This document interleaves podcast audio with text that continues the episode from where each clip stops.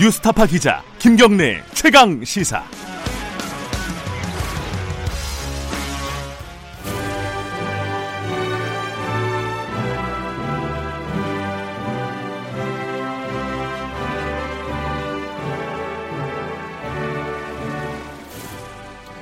네, 김경래 최강 시사 2부 시작하겠습니다. 매주 금요일 전국의 가장 뜨거운 현안을 여야 의원 두 분과 함께 이야기 나눠보는 시간입니다. 최고의 정치 오늘도 어김없이 두 분 나와 계십니다.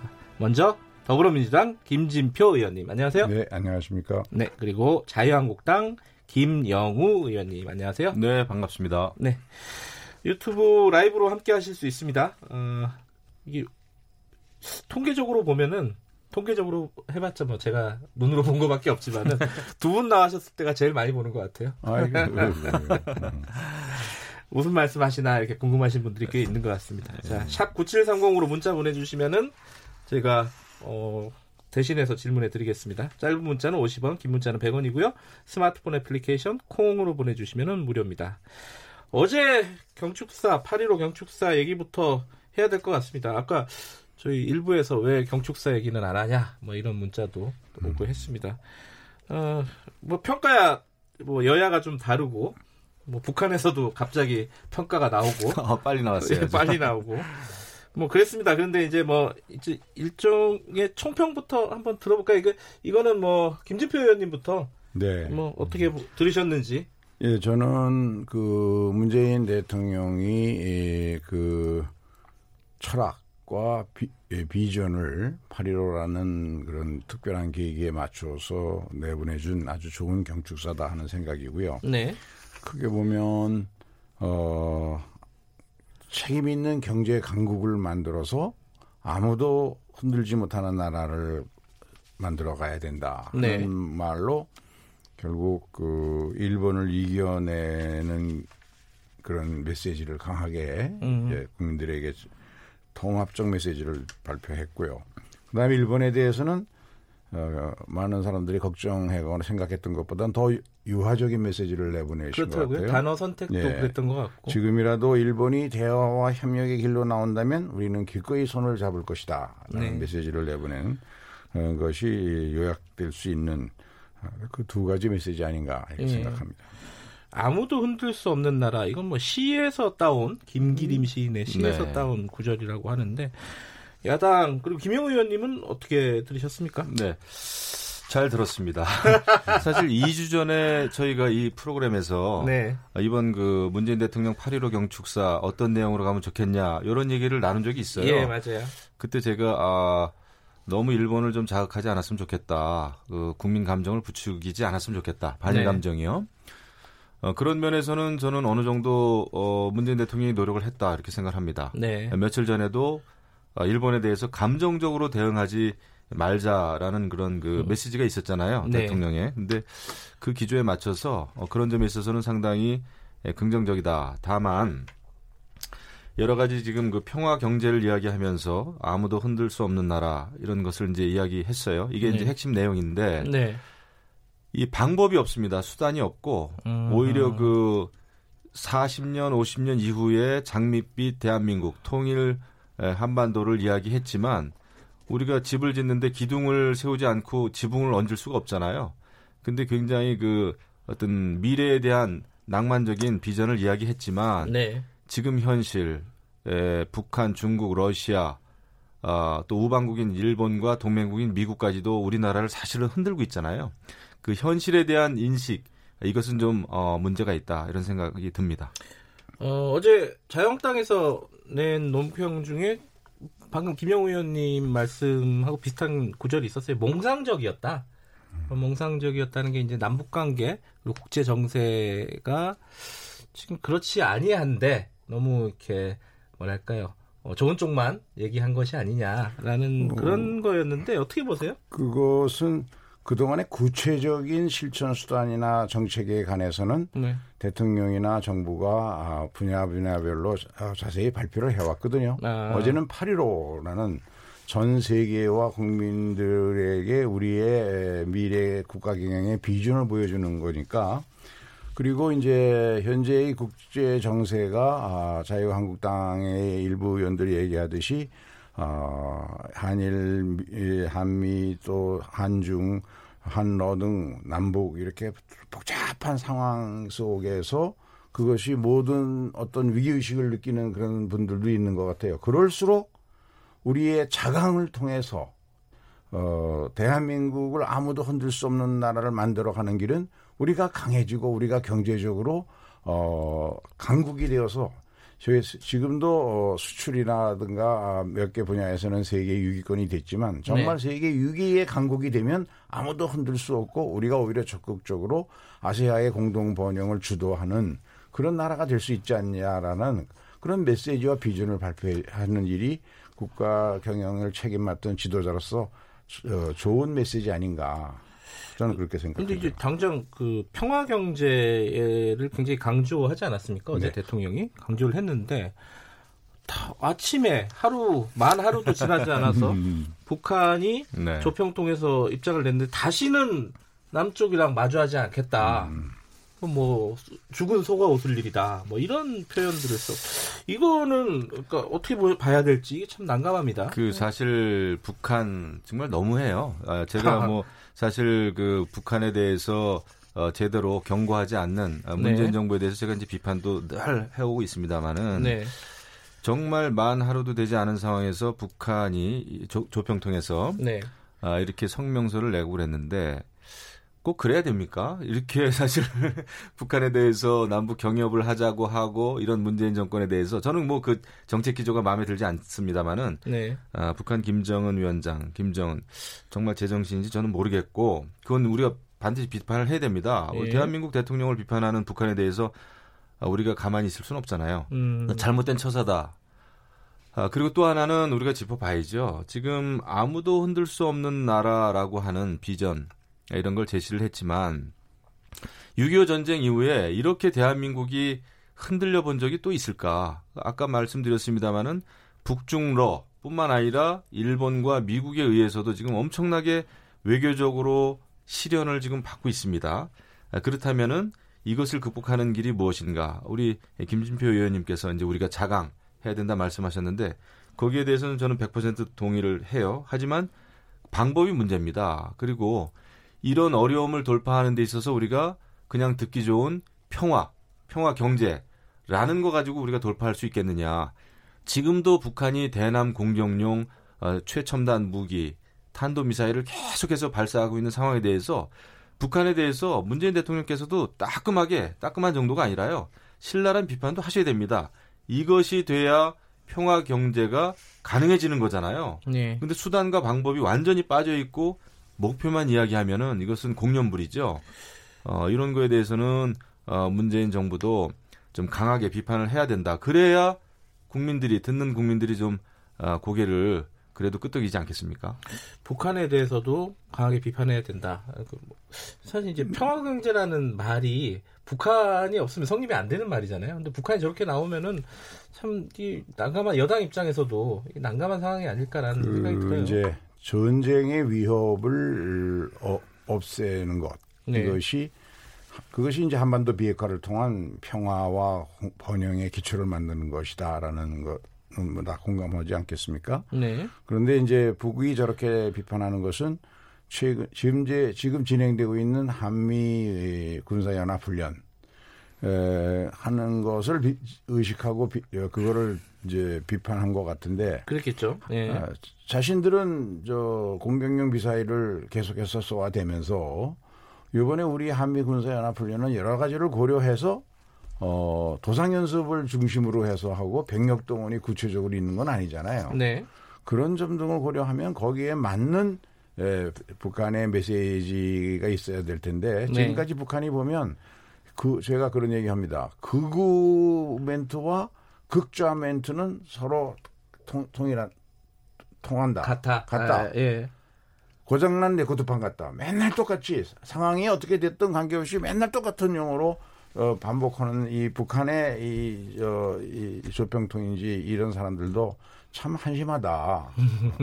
그런 생각 안 지울 수가 없는데요. 그러더라도 네. 미국과 일본이 각각 미국은 지금 곧곧 어, 이제 9월이 오면은 곧 어, 나- 북미 대화를 하겠다는 거고 네. 또 북한이 그걸 부인하지 않고 일본도 또 북한과 대화를 하려고 하고 이런 점을 생각해 보면 어, 역시 이, 그런 점에서 보면 강한 우리가 좀, 좀 참고 어, 다시 이 협상을 만들어내는 노력을 할 수밖에 없다 음, 그런 생각입니다.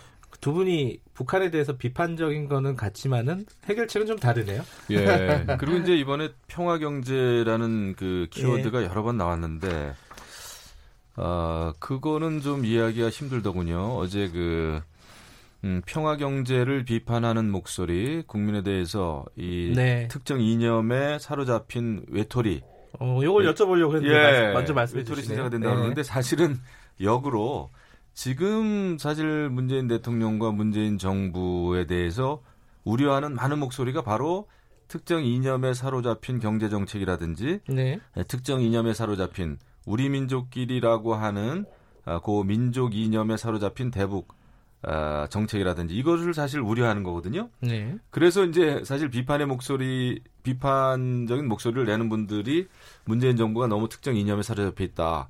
그리고 지금 대한민국이 에, 국제적으로 외톨이가 되고 있다. 이렇게 비판을 하는데 오히려 대통령께서는 역으로 어, 그렇게 비판하는 것이 어, 이념에 사로잡힌 외톨이다. 이렇게 얘기하는데 그것은 어, 앞뒤가 맞지 않고 완전히 그 어떤 그 반대되는 예, 그런 그 언급이라고 봐- 보아져요. 그래서 이 점에 대해서는 평화 경제가 굉장히 그 듣기 달콤한 이야기지만 어, 그것이 현실의 문제, 특히 북한의 비핵화 문제, 북한의 비핵화 아, 조치 이런 게 별로 없는 상황에서 굉장히 좀 어, 뜬구름 잡는 이야기다 이런 비판이 있잖아요. 이거에 대해서는 좀 받아들이셔야 되는 거 아닌가 이런 생각이 듭니다.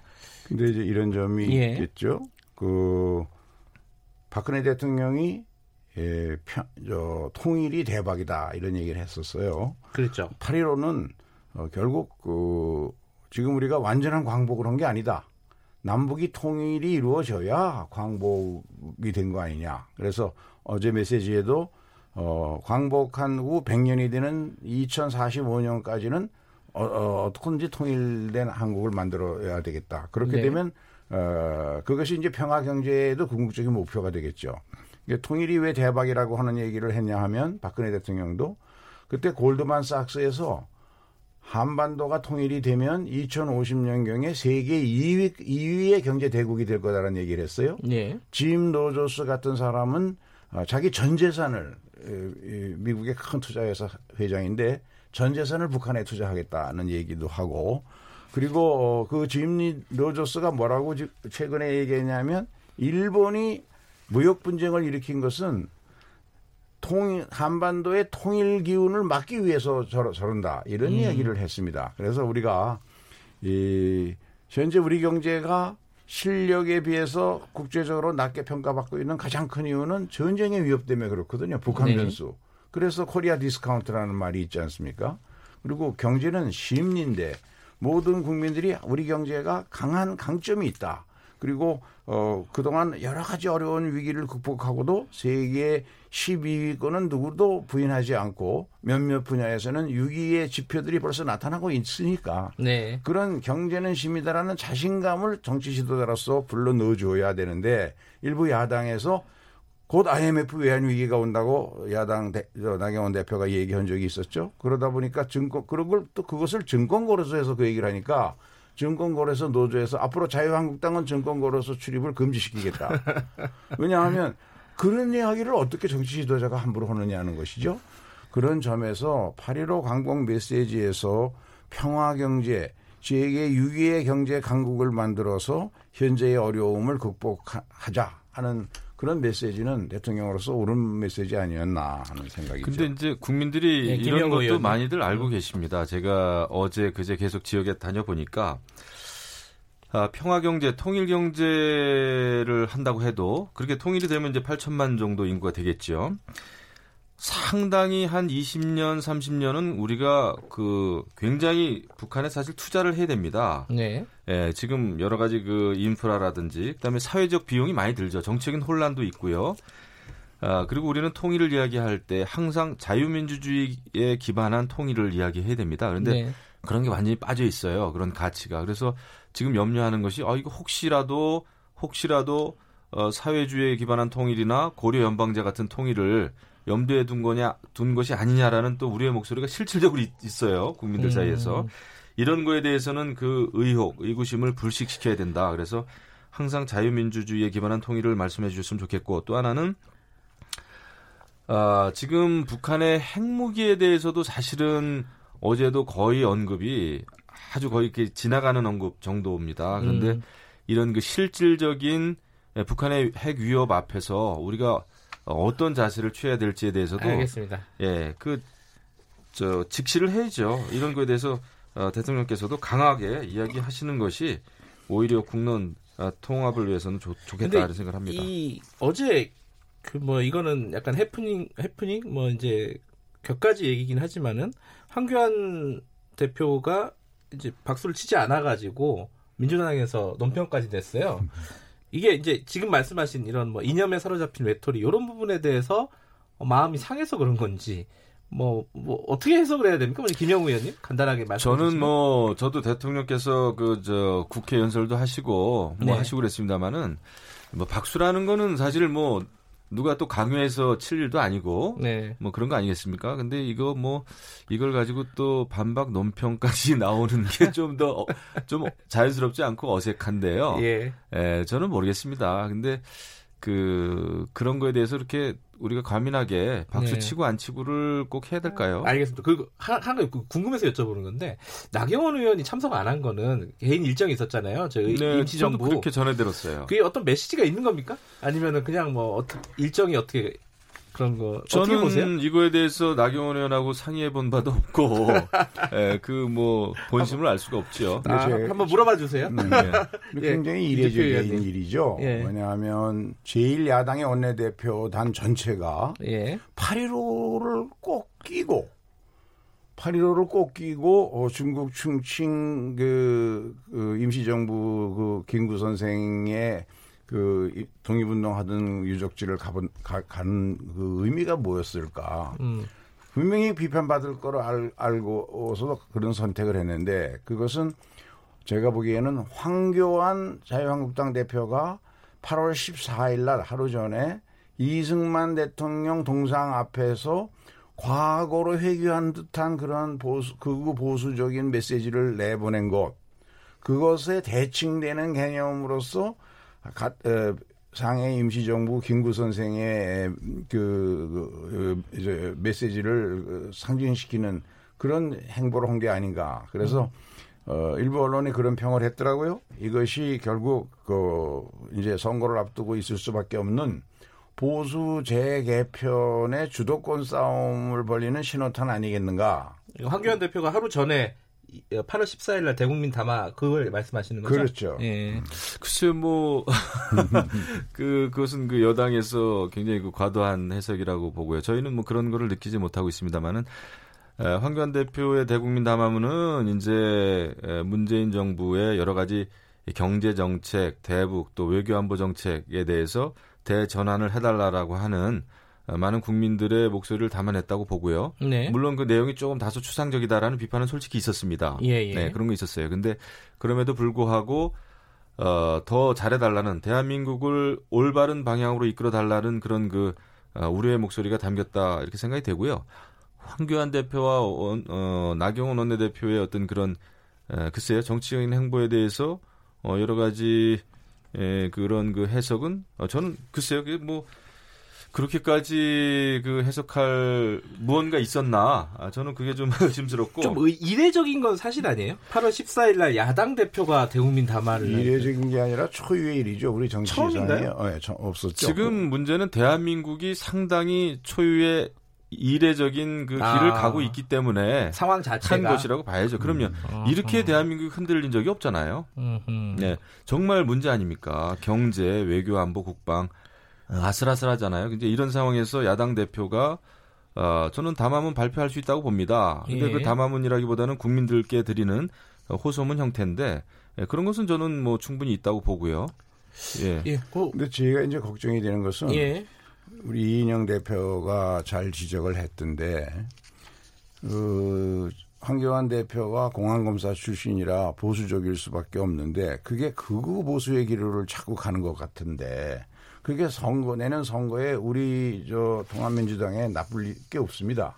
그런데 대한민국 정치를 위해서는 참 불행한 일이죠. 왜냐하면 국민들은 극우 꼴통 보수를 우리 대한 세력으로 생각하지 않거든요. 김영우 의원과 같은 합리적인 보수를 희망하는데 갑자기 또 자꾸 그러니까 제가 당에 가면 욕을 먹습니다. 아니 합리적인 보수가 있어야 그걸 건강한 보수로서 대한 세력으로 생각을 하고 그래야 야, 야, 여당 입장에서도 안심이 되고 서로 대화하고 타협하고 이런 정치 문화가 이루어져야 되는데 너무 극렬하게 에, 상대방을 무조건 처음부터 끝까지 완전히 부인하는 메시지로 일관되는 예. 아, 그게 참 걱정이 돼요. 근데 뭐 한 말씀 한 말씀만 예. 듣고 정리하죠. 예. 하지만 뭐 외교 안보를 좀 잘해달라, 아, 외교 잘해달라, 또 북한의 비핵화에 대해서 우리가 확실한 입장을 취해달라라고 하는 주장은 극우 보수가 아니죠. 이것은 어, 보수 진보를 떠나서 대한민국이 마땅히 취해야 될 음. 에, 올바른 길이다 이렇게 생각을 합니다. 알겠습니다. 그 아니, 청취자분들 중에 그 문자를 많이 보내주셔가지고 시간이 얼마 없는데 아마 다음 주쯤에 본격적으로 얘기가 되지 않을 것 같은 않을까 생각하는데 조국 수석에 대한 뭐 여러 가지 얘기들이 있어요.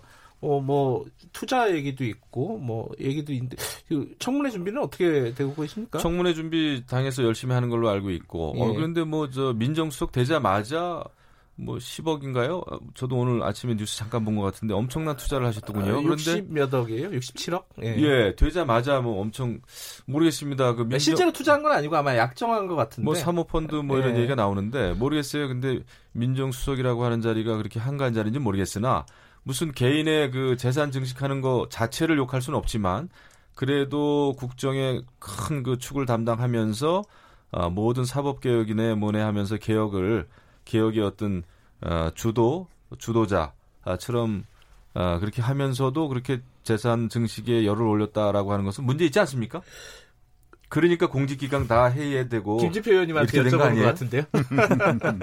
글쎄요, 저는 뭐 자세한 내용은 모르니까 뭐라고 그럴 수 없는데 네. 어, 이제 청문 과정을 통해서 네. 그런 것들을 하나하나 따져보면 그- 그건 이유가 어떻게 생각하세요? 있겠죠. 저기 어, 산호맹 관련돼서 한교안 대표가 음. 지금 조국 수석을 공격을 했잖아요. 이 부분은 어떻게 산호맹 생각하세요? 분야는 그 한경환 대표는 공안 검사 출신이니까 예. 어, 그렇게 평가를 할 수 있겠지만 그러나 그 사건은 결국 김대중 정부에 의해서도 사면됐고 국제 엠네스티에서도 조국 그 수- 후보자를 포함하여 많은 사람들을 그 정치적으로 탄압받는 그런 그 사- 세력으로 이렇게 평, 분류하고 평가를 했었죠. 네. 그래서 이제 역사적 인식이나 사실은 달라져야 할 텐데 그것도 조국 수석이 어, 자랑하지도 않지만 후회하지도 않는다. 예. 젊은 시절에 나라와 민족을 위해서 자기 나름대로 그런 판단과 생각을 하고 행동을 했다. 이런 취지의 언급을 했던데 알겠습니다. 뭐 이런 거 저런 거 청문회에서 잘 따져보면 이번 청문회가 굉장히 기대가 많이 됩니다. 기대가 되시나요? 근데 그 산호맹은 사실은 그 사회주의 계급혁명이었어요. 그것은 예. 민주화 운동도 아니고